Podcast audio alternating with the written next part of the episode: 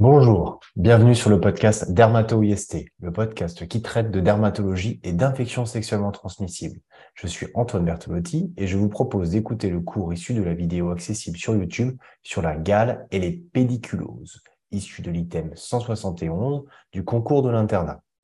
À la date d'enregistrement de ce podcast, je ne rapporte pas de lien d'intérêt majeur avec l'industrie pharmaceutique et je tiens à remercier les étudiants qui m'ont aidé à réaliser ce cours et particulièrement Alexia Degrand. Pour ceux pour lesquels c'est la première fois que vous écoutez ce type de cours, je tiens à préciser que ce cours est destiné à des étudiants en médecine entre la deuxième et la sixième année. Certaines notions présentées ici sont volontairement simplifiées pour répondre aux objectifs pédagogiques de ces étudiants. Ce cours est un complément visuel et sonore issu du livre Dermatologie du CNEF, édité chez Elsevier Masson, mais aussi d'Anoufel. C'est l'Association française des enseignants et praticiens hospitaliers titulaires de parasitologie et mycologie médicale. N'est pas exhaustif et ne fait pas foi pour les examens. Enfin, certaines images peuvent être amenées à choquer le grand public.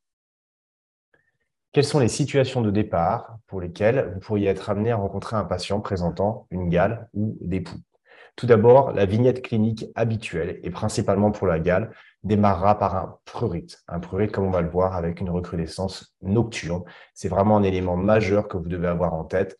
Et devant tout prurite, vous devez éliminer jusqu'à preuve du contraire une gale. Vous devez vraiment avoir ça en tête. C'est également l'occasion de parler de choix d'examen diagnostic. Et comme on va le voir, ce sont des diagnostics que l'on va faire cliniquement. Inutile de faire des biopsies cutanées, inutile de faire des imageries ou autres. Vous avez tout avec vous, à savoir votre œil et parfois l'aide d'un dermoscope. C'est également l'occasion, bien entendu, de prendre en charge les ectoparasitoses, puisque c'est la définition euh, à laquelle euh, se reflètent la gale et les poux. Et c'est également l'occasion de prévenir euh, la prise en charge d'un malade contagieux envers les autres membres de sa famille, de son entourage. Donc, le premier élément de définition, c'est que ce cours va traiter de la gale, d'une part, mais également des poux. Et dans les poux, vous allez voir qu'on distingue différentes classifications de poux. Il y a les poux du cuir chevelu, les poux du corps et les poux du pubis, qu'on appelle aussi phtériose. Ce sont des ectoparasitoses, c'est-à-dire que ce sont des parasites strictement humains, contagieux et cosmopolites. Tout d'abord, quels sont les modes de transmission et l'épidémiologie de la gale? Mode de transmission, c'est une transmission qui est interhumaine directe. Elle se fait d'homme à homme. Elle se fait via un contact cutané direct, de la peau à la peau, et principalement au cours de relations intimes. D'accord? Il faut un contact proche. C'est pas parce que vous avez touché un patient avec la gale que la gale vous a sauté dessus et vous avez désormais la gale. D'accord? Il faut quand même un contact relativement prolongé. Ça peut être également euh, le cas à travers un contact indirect, c'est-à-dire que un patient a porté des vêtements, avait la gale et le sarcopte, la gale, est resté dans les vêtements ou est resté dans la literie. Et à ce moment-là, il peut y avoir une transmission de la gale par cet élément. C'est rare pour la gale commune, mais c'est beaucoup plus fréquent dans des formes de gale profuse ou dites hyperkératosiques. En termes d'épidémiologie, c'est une maladie qui est fréquente. Ce n'est pas une maladie que l'on va voir dans des pays en voie de développement. C'est une maladie que l'on peut voir en France au quotidien. C'est une maladie fréquente, qui est endémique dans de nombreuses régions du monde, qui va concerner des familles et des collectivités. Et ça, c'est un élément important, important en maladie infectieuse de manière générale, à savoir euh, rechercher un comptage, c'est-à-dire rechercher s'il y a d'autres personnes dans l'entourage qui ont également les mêmes symptômes. Et puis, vous pouvez aussi avoir un cas clinique à travers une épidémie de prurite dans un établissement de santé et comment est-ce que vous allez prendre en charge ces patients, cette structure de soins. En termes de mode de transmission et d'épidémiologie pour les poux, comme je vous l'ai dit, il existe différentes catégories de poux. Et donc, on parle de pédiculose du cuir chevelu. Là, la transmission est interhumaine directe.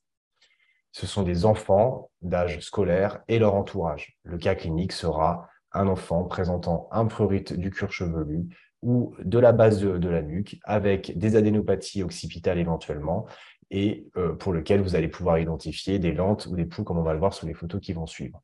La contamination peut être également indirecte, c'est-à-dire qu'un enfant a porté un bonnet, euh, a porté euh, un chapeau, ou c'est tout simplement brosser les cheveux, les lentes et les pouces sont restés sur cette brosse, sont restés sur ce bonnet et c'est transmis à une autre personne.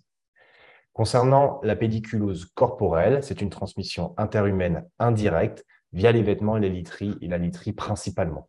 Ce sont plutôt des personnes qui sont en situation de précarité, qui vivent euh, à, l'extérieur, sans domicile fixe, ou que l'on peut voir également dans des camps de, réfugiés.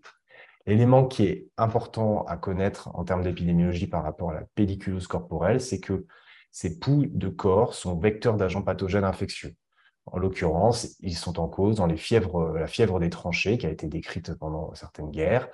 Elle est due à Bartonella quintana, mais également du typhus, dû à Rickettsia prowazekii, mais également des fièvres récurrentes cosmopolites dues à Borrelia recurrentis. La troisième catégorie de pédiculose, c'est la pédiculose pubienne ou la phtériose, qui est pour le coup une transmission interhumaine directe et plutôt avec des relations très intimes, des contacts sexuels, des contacts rapprochés. Elle peut se faire également de manière indirecte via le linge, mais clairement, celle-ci, on la met dans la catégorie des infections sexuellement transmissibles.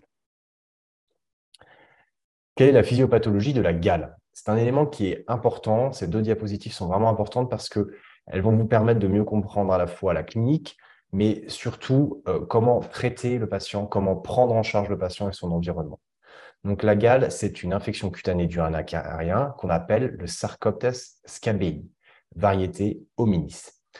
Qu'est-ce qui se passe? La femelle arrive sur la peau, arrive sur l'épiderme, elle va creuser un tunnel sinueux qui est au sein de l'épiderme, de même au sein de la couche cornée. D'accord? On est vraiment sur la partie très très superficielle de la peau.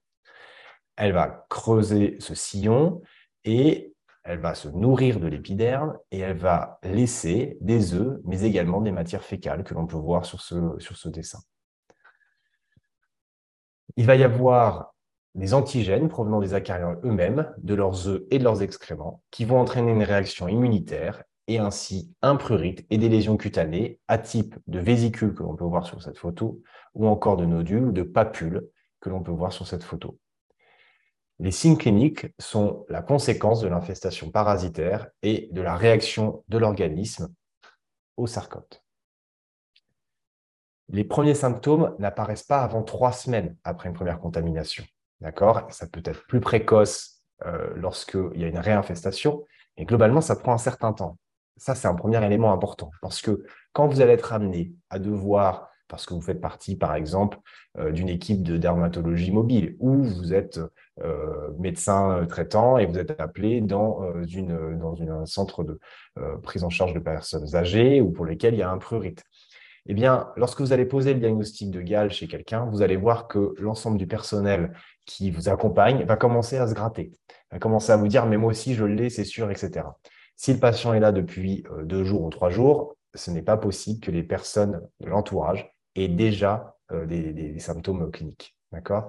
Donc ça, c'est ce qu'on appelle de la parasitophobie, et c'est qu'à partir du moment où euh, vous allez avoir posé le diagnostic de Gall, et eh ben, les, gens autour euh, vont imaginer qu'ils l'ont aussi. D'ailleurs, il est probable que pendant ce cours, vous ayez envie de vous gratter en lien avec cette, cette pathologie. L'autre élément qui est important à savoir, c'est le cycle. C'est-à-dire que cette femelle sarcopte, elle va pondre un à deux œufs par jour. Ces œufs, ils vont en deux ou trois jours euh, devenir se transformer en larves. Et puis, trois, quatre jours après, ça va être un stade de nymphe. Quatre à sept jours après, à nouveau, une femelle. D'accord? Donc, deux, trois jours en larve, sept à quinze jours pour devenir un adulte et, du coup, recommencer un nouveau cycle. C'est important de savoir ça parce que globalement, les traitements sont efficaces surtout sur les sarcoptes, euh, sur, les, sur les, nymphes, mais pas forcément sur les œufs. Ce qui signifie que lorsque vous allez traiter, vous ne pourrez pas vous en sortir avec un traitement juste à un jour donné. Vous serez obligé de recommencer 7 à 14 jours plus tard pour pouvoir tuer l'ensemble des larves, nymphes et adultes qui euh, ont émergé à la suite des œufs. L'autre élément aussi important à connaître, c'est que le sarcopte a besoin de l'hôte, a besoin de nous, a besoin de l'épiderme pour se nourrir et pour survivre. Si jamais euh, le sarcopte est hors de la peau, eh bien, il ne pourra vivre que deux à trois jours. Ce sont des généralités. Euh, il y a des études qui ont pu montrer que selon les conditions climatiques, euh, certains sarcoptes pouvaient, les sarcoptes pouvaient vivre plus ou moins euh, longtemps à l'extérieur, mais retenez que globalement, en 2-3 jours, le sarcopte va mourir à l'extérieur. L'autre élément qui est important à avoir en tête, c'est qu'il va y avoir une perte de mobilité à, moins de 20 degrés. Donc il faut quand même une température assez importante pour que le sarcopte puisse continuer à évoluer. Donc, moins de 20 degrés, ça va commencer à pas lui plaire. Et il y a même euh, euh, certains pays qui euh, proposent de mettre, par exemple, tous les vêtements, tout le linge qui a été en contact avec les personnes qui ont eu le diagnostic de Galles à l'extérieur de la maison. Et surtout lorsqu'il fait très froid, eh bien, on sait qu'en 24-48 heures, les, sarcoptes sont, sont, sont morts à l'aide du froid. Et puis, l'autre élément à savoir, c'est que la chaleur va aussi tuer le sarcopte et il faut une chaleur de plus de 50-55 degrés pour pouvoir y parvenir. Ça, c'est un élément important parce que ça veut dire que si euh, vous avez identifié un cas de gale et que vous dites au patient, bah, prenez en charge également votre environnement, prenez en charge également vos vêtements, si vous lui dites de laver à 30 degrés, ça ne marchera pas, le sarcopte sera toujours là. Donc, il faut dire au patient de prendre son linge, de prendre ses vêtements et de les laver à au moins 55-60 degrés pour pouvoir éliminer le, le sarcopte. Et puis, l'autre chose à savoir aussi, c'est que spontanément, euh, la durée de vie euh, d'un sarcopte, c'est 1 à 2 mois sur la peau. bien entendu, pendant ces 1 à 2 mois, encore une fois, hein, la, femelle, elle continue à, pondre ses œufs, donc ça, entraîne un, renouvellement de la, de la population euh, sur la peau. En termes de pédiculose, des poux, les pédiculoses sont dues à des insectes hématophage. Et donc, on a la pédiculose du cuir chevelu qui est due à Pediculis humanus capitis, qui, euh, elle, va se nourrir et vivre sur le cuir chevelu. Elle pondre des lentes qui vont être fixées solidement sur la base des cheveux. on va avoir des photos juste après. La pédiculose corporelle, elle est due à Pediculis humanis corporis, qui, elle, va vivre plutôt dans les coutures des vêtements et la literie, et elle va sur la peau pour se nourrir. Et puis, la dernière pédiculose, qui est la pédiculose pubienne, qu'on appelle la phtériose, qui est due à Phtirius pubis. Elle se dénomme également, dans le langage courant, les morpions. Et euh, ceux-là, ils vont être accrochés aux poils pubiens et aux autres poils de gros diamètre, comme les cuisses, euh, le, torse ou encore les cils. D'accord? On peut avoir des cas de euh, pubis au niveau euh, des, cils. Et il va venir sur la peau pour se nourrir de ça comment fait-on le diagnostic de Gall? Et donc ça, c'est un élément vraiment très important parce que devant un prurite, eh bien, on doit évoquer ce diagnostic. Donc la gale commune, le symptôme majeur, c'est le prurite. C'est un prurite qui est intense, qui est tenace, qui est continu, mais qui est surtout à recrudescence nocturne. Ça veut dire quoi recrudescence nocturne? Ça veut dire que vous posez la question au patient, est-ce que ça vous réveille la nuit? D'accord? C'est pas est-ce que ça vous empêche de vous endormir, c'est est-ce que vous dormez? Et vous vous réveillez la nuit pour vous gratter. Et ça, c'est vraiment un élément extrêmement important à pouvoir noter et qui va vous orienter plus facilement vers ce, vers ce diagnostic. D'accord? Donc, un prurite, un recrudescence nocturne, c'est vraiment un élément majeur. Il y a un caractère familial ou collectif. Encore une fois, on est dans un chapitre de maladies infectieuses et donc il est primordial de bien prendre en compte le comptage euh, environnemental. Et donc, si vous avez un doute, vous n'êtes pas totalement sûr, est-ce que le prurite n'est pas totalement typique et que les autres lésions ne sont pas totalement typiques Posez bien la question. Est-ce que dans la famille, est-ce que votre conjointe, est-ce que les enfants, est-ce que euh, les, grands-parents, est-ce que les gens qui gardent vos enfants se grattent également, d'accord? Et n'hésitez pas à les examiner aussi, parce que vous allez pouvoir identifier des lésions, peut-être que eux n'ont pas perçues. Donc ça, c'est un élément qui est important également. Et puis, ce sont les lieux où le sarcopte a tendance à se mettre euh, plus euh, facilement. Donc, les lieux, c'est quoi? Ce sont les espaces interdigitaux. Ça, c'est vraiment un élément euh, classique. D'accord? Donc, vous devez regarder au niveau des espaces interdigitaux. Vous devez regarder à la face antérieure du poignet. Vous devez regarder au niveau des coudes. Vous devez regarder au niveau des zones axillaires antérieures, au niveau des régions mammaires, au niveau de l'ombilic, au niveau des fesses, face interne des cuisses mais également au niveau des parties génitales. Ça, ce sont vraiment les zones les plus caractéristiques. Maintenant, encore une fois, devant un prurite, et surtout un prurite à recrudescence nocturne, il faut que vous ayez absolument le diagnostic de gale dans la tête. Il y a des lésions spécifiques de cette gale, d'accord? Il y a les sillons scabieux, ce sont des sillons qui vont se terminer à l'une des extrémités par une vésicule perlée. On a également des nodules scabieux qu'on verra plus facilement au niveau de la verge, mais pas que. Il existe également des nodules post-scabieux, ce sont des réactions immunologiques à distance, d'accord, mais ce qui, ne sont pas forcément liées, pour lesquelles il n'y a pas de sarcome spécifiquement et qui ne nécessiteront pas de traitement spécifiquement. Ce sont des, des lésions réactionnelles qui arrivent dans un second temps, donc on appelle ça des nodules post-scabieux. Il existe également des lésions non spécifiques, mais ces non spécifiques s'entendent naturellement à travers ce grattage. Vous avez un patient qui a un prurite important. Qu'est-ce qui va se passer? Il va se gratter. Il va probablement avoir des ongles un peu trop longs en plus et il va, avoir, il va y avoir des de grattages, des macules, des papules excoriées. D'accord Tout ça n'est pas spécifique de la gale, bien entendu, puisque n'importe qui, euh, n'importe quel patient ayant un prurite va avoir ce type de lésion, mais ce sont des, éléments indirects qui vont vous orienter, qui vont vous aider à pouvoir poser votre diagnostic de gale si vous n'avez pas pu identifier des lésions typiques.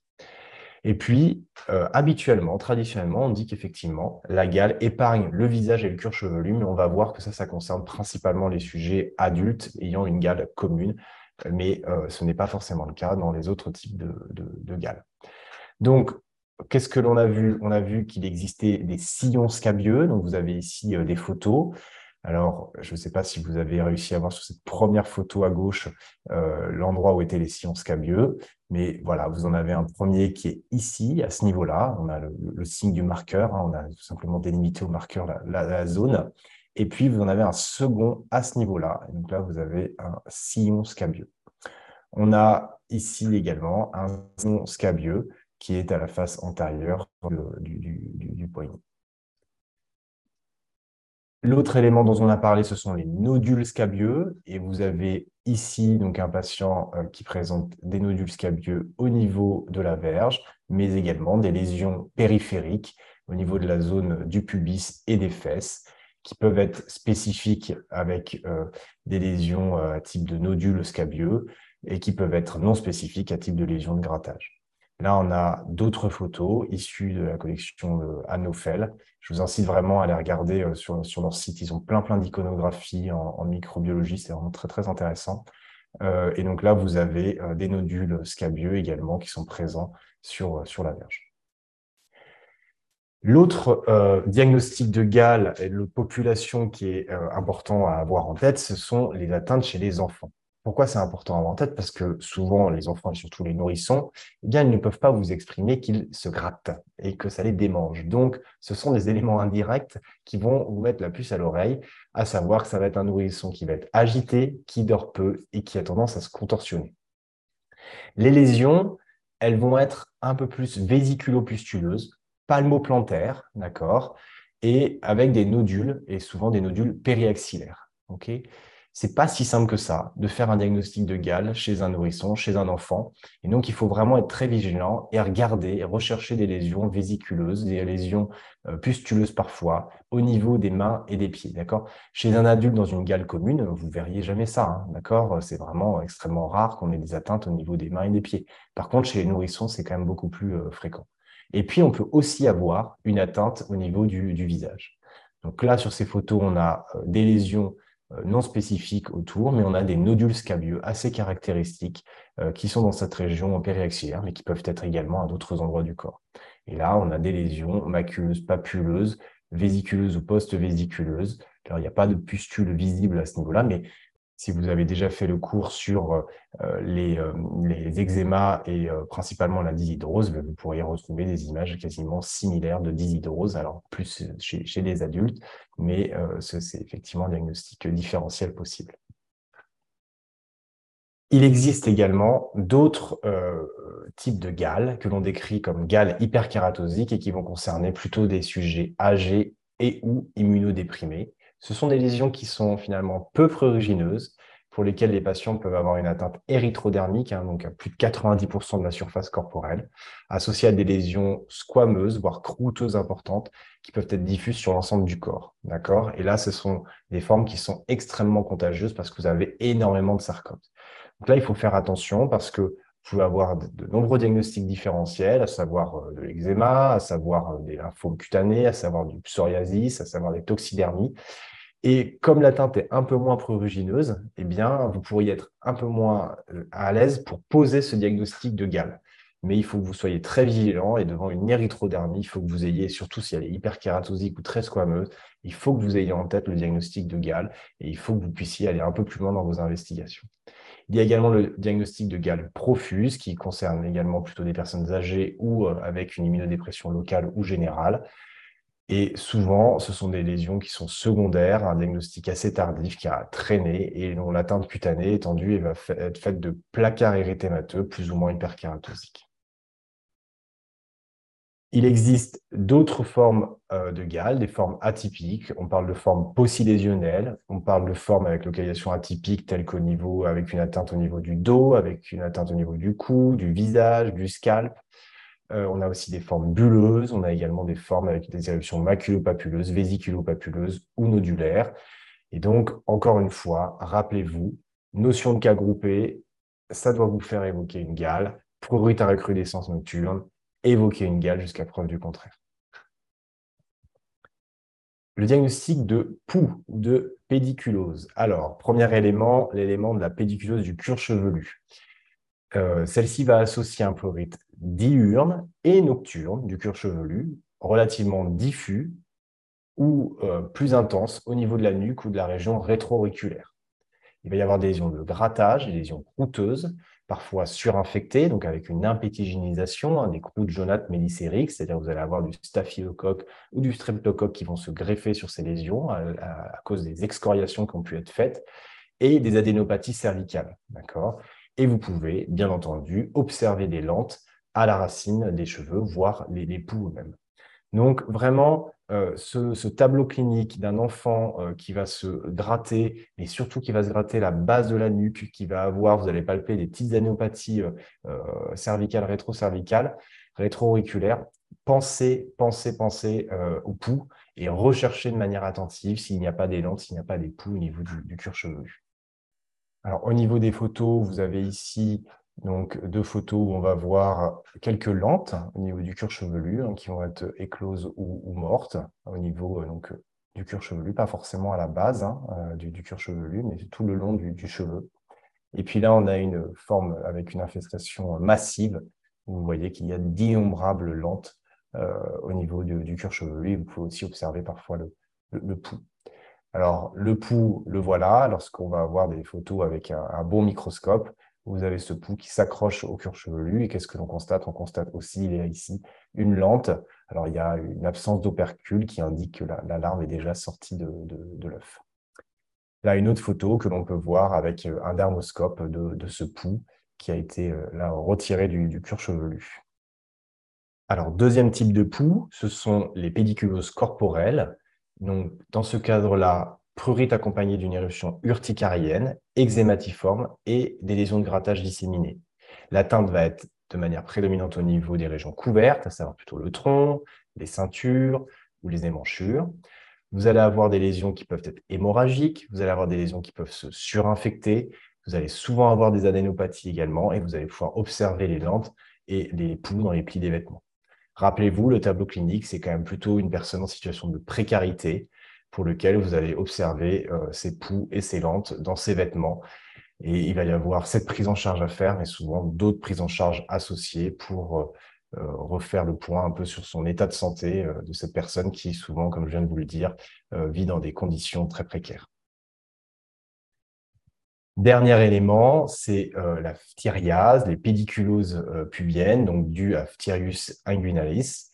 Cliniquement, qu'est-ce que vous avez? Vous avez une petite masse grise au niveau d'un orifice pilaire. Là, pour le coup, euh, ce, ce pouls-là, cette phtériase, n'est pas localisé le long du, cheveu, le long du, poil, il est vraiment localisé à la base de l'orifice pilaire. Il peut y avoir du prurite, mais pas que et vous pouvez avoir des petites papules rosées excoriées euh, présentes au niveau euh, de la région dans laquelle vous avez cette euh, infestation. La transmission, comme on l'a dit, elle est souvent directe par contact intime et c'est pour ça qu'on parle d'infection sexuellement transmissible, ce qui veut dire que vous devez ensuite embrayer sur une prise en charge d'infections sexuellement transmissibles en recherchant les autres infections sexuellement transmissibles et pour le coup, je vous renvoie sur le cours dédié, sur les deux cours dédiés. Euh, vous pouvez aussi avoir une transmission indirecte par la literie ou les serviettes. Et la petite chose atypique qu'il faut avoir en tête, c'est que vous pouvez avoir des phtiriases au niveau des cils avec un risque de conjonctivite ou de blépharite. Donc là, vous avez une image de phtiriase au dermoscope. Quelles sont les complications de ces ectoparasitoses de manière générale? On en a un peu parlé tout à l'heure, mais la première chose, c'est la surinfection. Bien entendu, vous avez des lésions qui sont excoriées, qui sont euh, et donc le patient va être amené à se gratter la peau et plus ou moins avec ses ongles à se faire des plaies. Et donc, toutes ces plaies peuvent être surinfectées par du streptocoque ou du staphylocoque. Je vous laisse également revoir la vidéo à ce sujet sur les infections cutanées bactériennes. Et vous pouvez avoir euh, des impétigénisations. D'accord? L'autre élément, c'est de l'eczéma. Il faut avoir de l'eczéma qui peut se faire, entre autres, après l'utilisation de certains, euh, de certains euh, médicaments employés de manière topique, où certains patients peuvent ne pas très bien tolérer euh, ces médicaments. On en a parlé également avec l'attente du pubis, mais il faut savoir associer un bilan IST au diagnostic de gale ou de pédiculose du corps, mais surtout du, pubis. Et euh, la transmission de la gale se faisant par une relation relativement proche de peau à peau, il faut la considérer comme, comme une IST, tout comme euh, principalement la phtiriase. Comment est-ce qu'on pose le diagnostic de gale Le diagnostic de gale et des pédiculoses est avant tout clinique. D'accord? C'est votre anamnèse, donc c'est tout votre interrogatoire, c'est une éruption, c'est une clinique évocatrice et c'est une localisation évocatrice. Cependant, bien entendu, parfois c'est pas si simple que ça et dans certaines formes, dans les formes atypiques, eh bien, il peut être nécessaire d'aller un peu plus loin. Concernant la gale, on peut faire un diagnostic parasitologique réalisé par un examen microscopique de prélèvement cutané obtenu par grattage des lésions. D'accord? La sensibilité est de l'ordre de 50% dans les formes communes avec une très bonne spécificité. La sensibilité est plus élevée dans les formes hyperkératosiques et profuses. Prenez en compte que généralement, l'activité du sarcopte est plutôt en fin de journée, et donc ce grattage, il vaut mieux le faire en fin de journée euh, et de déposer après euh, grattage euh, sur une lamine lamelle. Et bien entendu, avertissez votre collègue au laboratoire de microbiologie pour éviter que la lame et lamelle reste toute la soirée en attendant l'examen le, le, lendemain. Donc, essayez de vous accorder avec euh, votre collègue de façon à ce que vous puissiez avoir le plus de chances d'identifier votre sarcopte. Concernant les pédicules du cuir chevelu et du corps, l'examen à l'œil nu permet la visualisation du pouls. Hein, il fait environ 3 mm, mais il est mobile et difficile à repérer. D'accord? C'est pas si simple que ça d'identifier un pouls euh, au niveau du cuir chevelu. Et la mise en évidence des lentes accrochées aux cheveux va être plus aisée et va permettre d'orienter le diagnostic.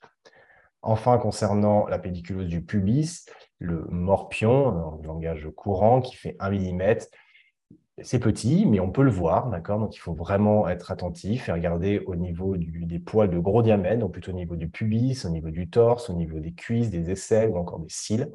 Et ça va être une petite tache grise qui va être près de l'orifice du poil. Les lentes sont à la limite de la visibilité, donc c'est quand même plus difficile. L'élément qui peut vous aider euh, et euh, qui nous aide grandement quand on est dermatologue et qu'on a ça dans notre blouse, c'est un dermoscope. Et en l'occurrence, dans la gale, eh bien, euh, le dermoscope va vous permettre d'orienter plus facilement votre examen clinique, confirmer l'examen clinique ou d'orienter les prélèvements parasitologiques. Il est réalisé par un praticien expérimenté et il permet de visualiser, entre autres, les sillons et la partie antérieure du sarcopte. Et on parle du signe de l'aile du deltaplane, qui est un petit triangle brun visualisé à l'une des extrémités du sillon scabieux. Alors ici, je vous ai repris une des photos que vous avez présentées euh, en introduction sur les signes cliniques de la gale. Et vous voyez, euh, quand on regarde au dermoscope, hein, donc c'est vraiment la même lésion, vous avez tout ce sillon avec les petits points noirs euh, disséminés le long de ce sillon, donc pour rappel, ce sont les œufs et les excréments du sarcopte. Et vous avez au bout du sillon, là, vous continuez, vous continuez, ici, vous avez le sarcopte et vous voyez ici, vous avez ce petit triangle qui est euh, du delta plane qu'on observe au dermoscope. Le dermoscope peut être aussi utile, euh, je vous ai montré déjà quelques photos à travers cette présentation, dans les pédiculoses et peut vous permettre de mieux identifier, de confirmer plus facilement euh, ces ectoparasitoses. Allez, on passe maintenant à l'élément le plus important du chapitre, à savoir comment est-ce qu'on traite ces ectoparasitoses, comment est-ce qu'on traite la gale. Premier élément, c'est que le traitement du patient s'accompagne systématiquement du traitement des sujets contacts et de l'environnement. D'accord? Alors, première étape, on traite le patient. Comment est-ce qu'on fait? Il va falloir utiliser un traitement scabicide. Ce traitement scabicide, eh bien, il est décomposé en deux parties. Vous avez deux possibilités. La première possibilité, c'est d'utiliser un traitement par la bouche, un traitement péros qu'on appelle l'ivermectine et qui va se prendre en prise unique. C'est relativement pratique. C'est une dose qui est adaptée au poids. En général, on dit c'est un comprimé par 15 kg de poids. Vous voyez déjà la limite, c'est qu'il y, a des sujets qui ne font pas 15 kg, et entre autres les enfants, les nourrissons. Donc, c'est un comprimé par 15 kg de poids et qui va être répété systématiquement. Je vous renvoie sur le début du cours où on a vu le cycle du sarcopte au niveau des œufs, au niveau des larves, des nymphes. Étant donné que le traitement n'est pas actif sur les œufs, eh bien, vous êtes obligé de faire une deuxième dose avant que les œufs qui ont éclos entraînent des euh, adultes qui aient le temps de repondre des nouveaux œufs. D'accord? Donc, deux doses. Si vous faites une dose, ça ne sert à rien. Deuxième possibilité, eh bien, soit vous avez des contre-indications, soit le patient ne veut pas prendre un traitement par la bouche, eh bien, vous pouvez utiliser des traitements locaux. Et donc, en général, on a les émulsions cutanées à base de benzoate de benzyle ou la crème à base de permétrine. Et à nouveau, ce sont des applications à faire à 8 jours d'intervalle.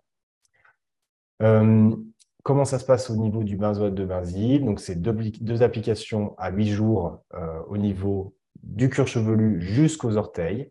Ça peut être utilisé dès, la fin du premier mois de, vie, chez des femmes enceintes et chez des femmes non allaitantes. D'accord? On laisse pendant 24 heures chez l'adulte. On va le laisser que entre 6 et 12 heures pour les enfants de 1 mois à 2 ans et après 2 ans, on pourra laisser 24 heures. En pratique, comment ça se passe, d'accord? Parce que c'est bien beau d'écrire ça sur l'ordonnance, mais les patients, après, ils ne savent pas forcément comment ça marche. ok? Souvent, les pharmaciens euh, peuvent leur expliquer, mais je pense que c'est important qu'en tant que médecin, vous puissiez vraiment bien expliquer les choses pour que les patients puissent suivre scrupuleusement comment il faut faire. Déjà, on essaie de l'appliquer après une douche tiède au savon. On l'applique sur la totalité du corps, y compris les zones génitales, le cuir chevelu et le visage. On le laisse sécher quelques minutes puis, on met les sous-vêtements propres, d'accord? N'oubliez pas que ces sous-vêtements, il faut qu'ils soient propres. Il ne faut pas que ce soit les sous-vêtements qui ont été employés la veille, pour lesquels il y a déjà eu du sarcopte qui s'est glissé dedans, d'accord? Et n'oubliez pas de euh, mettre euh, à la lessive euh, à 60 degrés ou à l'extérieur pendant quelques jours dans un grand sac poubelle l'ensemble des vêtements qui ont été portés chez un sujet qui a eu la, qui. Ne pas se laver pendant 24 heures, donc à adapter selon le poids, selon l'âge de l'enfant. Un mois à deux ans, à ce moment-là, ce sera plutôt 6 à 12 heures. Puis, on ne reprend une douche à l'eau et au savon que à la suite de ce euh, délai. D'accord? Et si la peau est sèche et euh, que le patient se gratte beaucoup, eh bien, vous pouvez prescrire un soin émollient. Ce n'est pas très agréable de porter ce type de euh, traitement local pendant plusieurs heures consécutives sur sa peau. D'accord? Il faut bien que vous l'ayez en tête. Et donc, il faut bien que vous puissiez le dire au patient, parce que sinon, votre observance thérapeutique, elle sera euh, moindre, elle sera néante, et vous aurez à coup sûr une récidive dans quelques semaines. OK? L'autre élément, c'est la permétrine en crème. Deux applications à 7-8 euh, jours, encore une fois, hein, c'est comme pour les autres euh, traitements. Du coup, aux orteils, dès deux mois, chez les femmes enceintes et chez les femmes non allaitantes. Pareil, vous laissez un certain nombre de temps, donc laissez 8 à 12 heures. Entre deux mois et un an, eh bien, on va utiliser un huitième de tube et vous pouvez augmenter la, taille du tube, la, quantité, selon les âges, comme c'est décrit dans ce tableau. Donc, en termes de traitement, on a dit un traitement soit par la bouche avec de l'ivermectine, soit par un traitement local avec du benzoate de benzyle ou de la permétrine. D'accord? Souvent, on privilégie quand même le traitement Péros car il est plus facile d'utilisation et surtout quand vous avez une épidémie euh, à gérer. Dans les cas de gale hyperkératosique et profuse, le traitement général sera associé à un traitement local. Et au minimum, une seconde cure sera réalisée comme pour les formes communes. D'accord? Donc, ça veut dire que même parfois, on est amené à refaire une semaine après encore une troisième dose. Il faut prévenir le patient que ces traitements scabicides exacerbe fréquemment le prurite. D'accord? Donc souvent, les patients, ils continuent à se gratter. Et c'est normal, c'est habituel que les patients continuent à se gratter pendant encore un certain nombre de jours. Considérez que si les patients continuent à se gratter au-delà d'un mois, c'est qu'il y a une réinfestation ou c'est que le traitement n'a pas été euh, réalisé correctement. Deuxième élément important du traitement, comme on l'a dit, c'est le traitement de l'entourage. Si vous ne traitez pas l'entourage, c'est une maladie infectieuse et donc la probabilité que les gens se recontaminent est extrêmement importante. Donc, comment est-ce qu'on définit un sujet euh, contact? Les sujets contacts, ce sont les personnes qui ont eu un contact intime avec la personne atteinte par la gale. L'étendue des sujets contacts est illustrée par des cercles concentriques centrés par le cas index. Premier cercle, ce sont les partenaires sexuels ce sont les personnes vivant sous même toit, ce sont les personnes réalisant les soins de nursing. D'accord? Le deuxième cercle, ce sont tous les membres de la collectivité en même temps, les pensionnaires et les soignants. Le troisième cercle, ce sont les visiteurs. Le traitement des premiers, deuxième et troisième cercles va se faire selon la forme clinique de gale. Pour la gale commune, en général, on ne prend en compte que le premier cercle. Attention pour les enfants qui sont euh, dans une situation où les parents sont séparés et donc naviguent une semaine sur l'autre, par exemple, d'une famille à une autre, d'une maison à une autre, à bien prendre en compte que l'on est dans le même cercle. D'accord? Ils vivent sous le même toit d'une certaine, une certaine partie du temps chez l'un et chez l'autre. Donc, si vous ne traitez pas l'autre maison, vous n'allez pas vous en sortir. Dans le cas de la gale profuse hyperkératosique ou en cas d'épidémie en collectivité, on va prendre en compte le premier et le deuxième cercle. Lorsque l'on a identifier qu'il y avait une épidémie étendue, alors il peut être possible éventuellement d'élargir vers euh, jusqu'au troisième cercle, à savoir euh, également les visiteurs. Le patient parasité et les sujets contacts, même s'ils sont asymptomatiques, doivent être traités de manière simultanément. Sinon, eh bien, vous allez avoir une recontamination qui va se faire. Donc en pratique, comment ça se passe? Dans les collectivités d'enfants, une éviction est prévue jusqu'à trois jours après le traitement pour une gale commune et jusqu'à négativation de l'examen parasitologique pour les gales profuses. Dans le cercle professionnel, n'oubliez pas que la gale est une maladie professionnelle pour les soignants et elle peut être également nosocomiale, c'est-à-dire que un soignant peut transporter la gale d'un patient à un autre et un patient qui n'était pas là pour de la gale initialement peut acquérir une gale.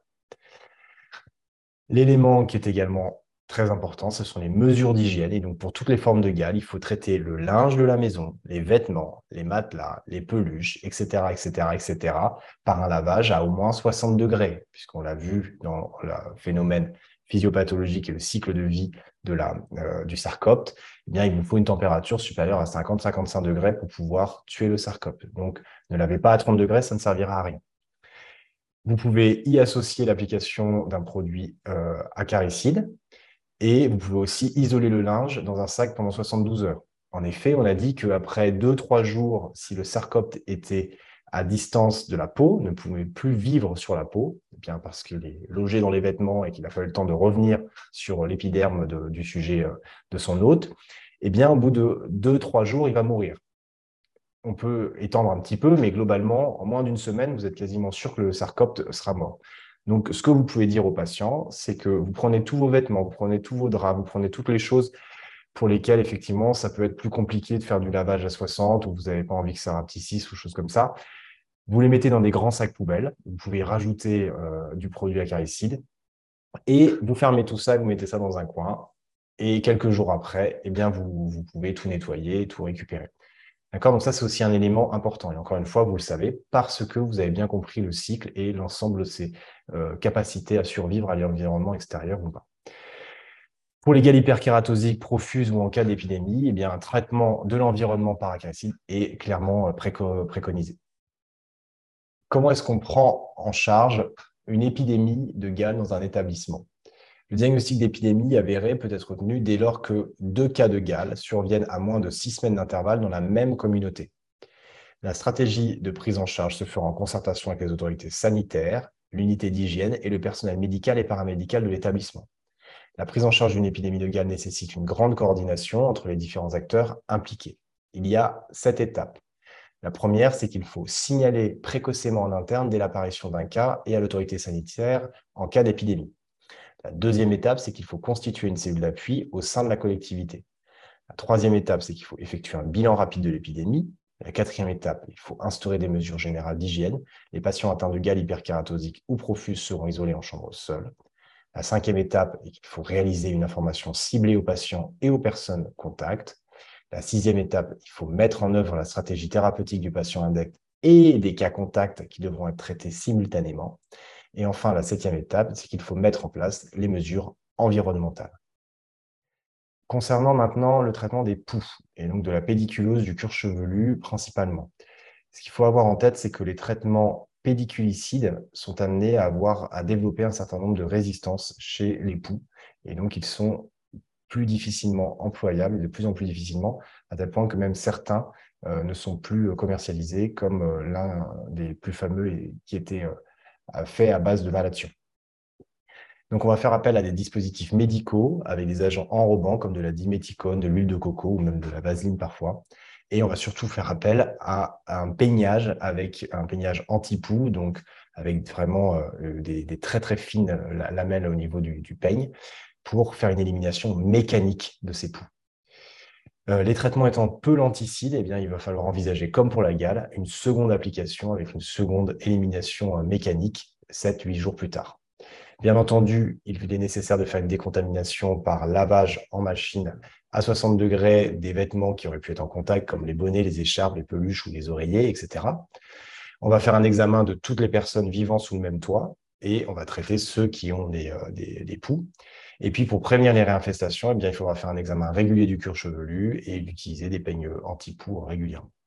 Quelles sont les causes d'échec des traitements aux ectoparasitoses? Le premier élément, c'est une mauvaise observance la mauvaise observance, ça peut être lié à une incompréhension, mais cette incompréhension, elle peut être souvent liée au fait que le médecin a mal expliqué au patient comment s'en défaire. D'accord? Il y a également de l'ignorance ou de la négligence. D'accord? Certains patients n'ont effectivement pas été, encore une fois, assez sensibilisés à l'importance de la prise en charge de l'environnement, par exemple. Il y a également les coûts de certains traitements qui ne sont pas forcément remboursés par la sécurité sociale en France et euh, qui peuvent être un frein à l'utilisation, à leur utilisation. Euh, l'absence de seconde prise d'ivermectine entre J7 et J14 pour les gales, mais également euh, pour, les, pour les pédiculoses, le fait de ne pas renouveler le traitement une semaine après, eh bien, vous n'avez pas pris en compte les lentes, vous n'avez pas pris en compte les œufs de, du sarcopte, et donc ils peuvent être amenés à, devenir des adultes à nouveau.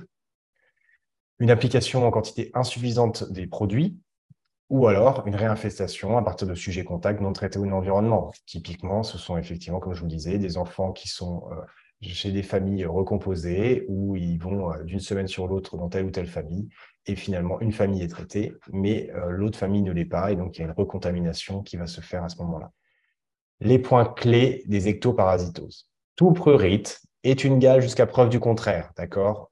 Vous avez un prurite, en plus vous avez un prurite avec une recrudescence nocturne, vous éliminez une gale, et puis ensuite vous réfléchissez au reste.